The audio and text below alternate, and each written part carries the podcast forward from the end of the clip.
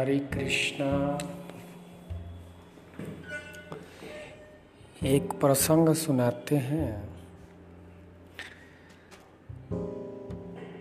भगवान श्री कृष्ण का जन्म मथुरा कंस के कारागार में हुआ। देवकी और वासुदेव जी के यहाँ। तो उसमें कंस के भय से उसको ले जाकर उनको और नंद बाबा के यहाँ, जसोदा मैया के यहाँ गोकुल में वासुदेव जी रखा है। तो फिर उनका पालन पोषण नंद बाबा और जसोदा मैया के यहाँ हुआ। इसमें एक रोचक प्रसंग है कि जब भगवान बारह वर्ष के हुए तो समस्त बाल लीलाओं को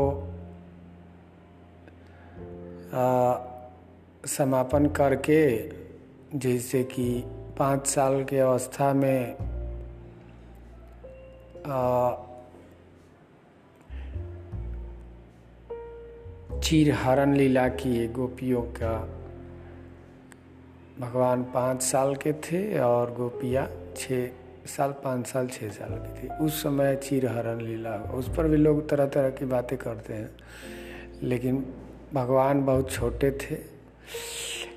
इसके बाद ग्यारह बारह साल के जब हुए तो महारास रास लीला किए। और बाल्यावस्था में ही माखन चोरी की लीला वगैरह सब किए। तो बाल्य लीलाएँ ख़त्म करके और कंस के द्वारा आयोजित किया गया उस, वो जो रंगशाला है, मेला में देखने गए अखाड़ा। और उसके बाद कंस को मारे और कंस मार, को मारने के बाद भगवान वहाँ से पढ़ने चले गए। राजपाट सब उनको मिल गया। कंस के पिताजी को। फिर भगवान के शिक्षा दीक्षा के लिए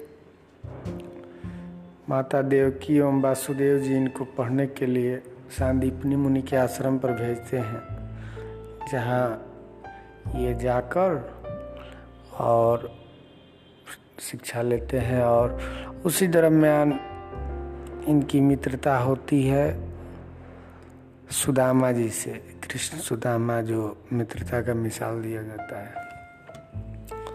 फिर तो प्रसंग ये आता है, उसके बाद आकर भगवान अपने राजपाट में मग्न हो गए।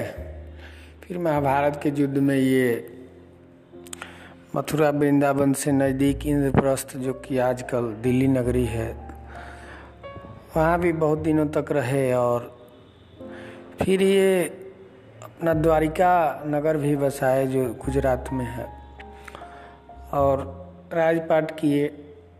तो इन लोगों से वादा किए थे, गोपियों से और नंद बाबा से, मैया जसोदा से, अपने ग्वाल बाल सखाओं से, कि हम मिलने ज़रूर आएँगे।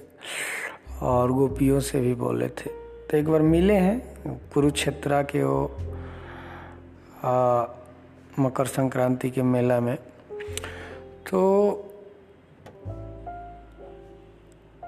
ये ध्यान देने वाली बात ये है कि जब भगवान इतने बड़े राजा सम्राट हो गए धन धान्य से परिपूर्ण हो गए तो हमें कहीं मिला नहीं है।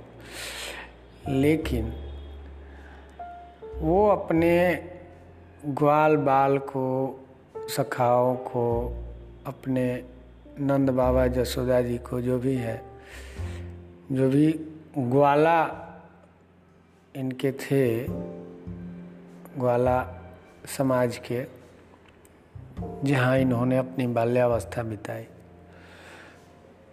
तो ऐसा कहीं प्रसंग नहीं आया है कि इन लोगों को डायरेक्ट ये कर दिए कि हाँ अब आप लोग ये सब काम धंधा छोड़ दीजिए, है ना? इसमें बहुत, अरे किसान और ग्वाल बाल तो हमेशा से थोड़ा सा समाज में निचले पायदान पर ही रहे हैं, आर्थिक दृष्टि से। गाय, भैंस चराना, गाय धोना और दूध का बिज़नेस करना।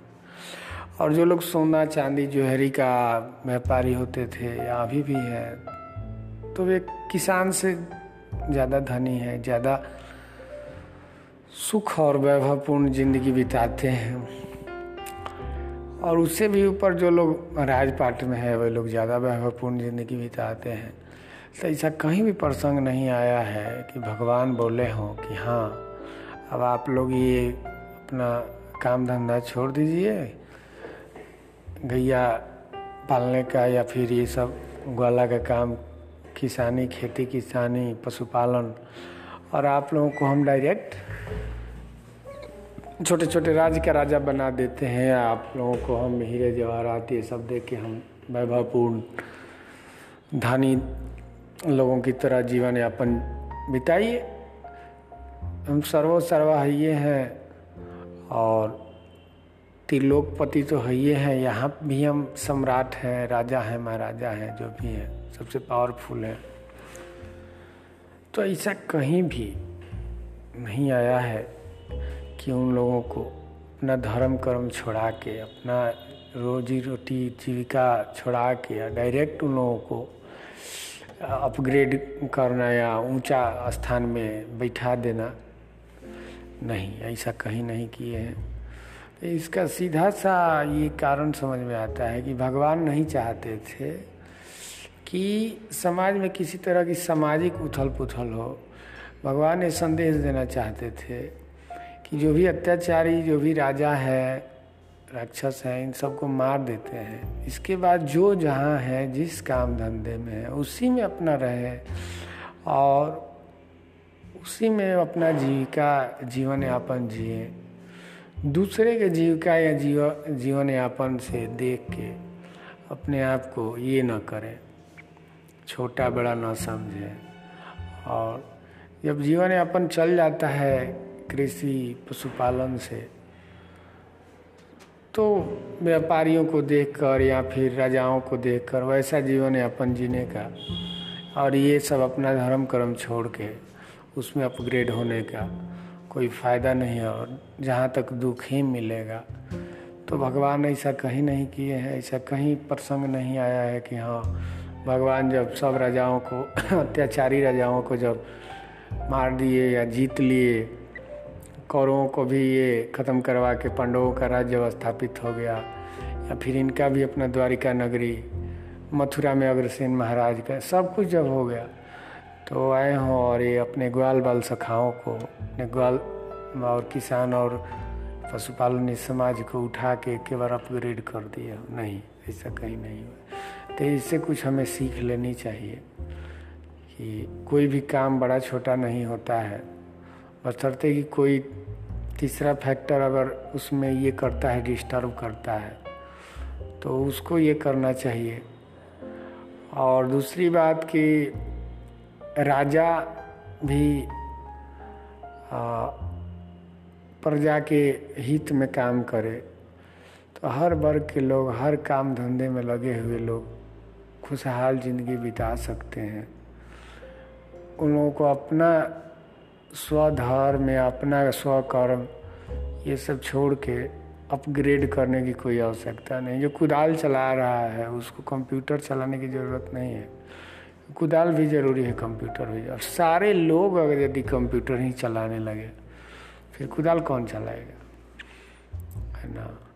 लेकिन आजकल का लोगों का जो सोच हो गया है, वे लोग बस यही चाहते हैं कि वो एक रिक्शा चलाने वाला भी, ठेला चलाने वाला भी, किसान या फिर मजदूर या फिर पशुपालक जो भी है वो चाहता है कि नहीं, हमारा जो बेटा है, इंग्लिश मीडियम में पढ़े और पढ़ लिख के बस डॉक्टर इंजीनियर बने, किसान न बने, पशुपालक न बने।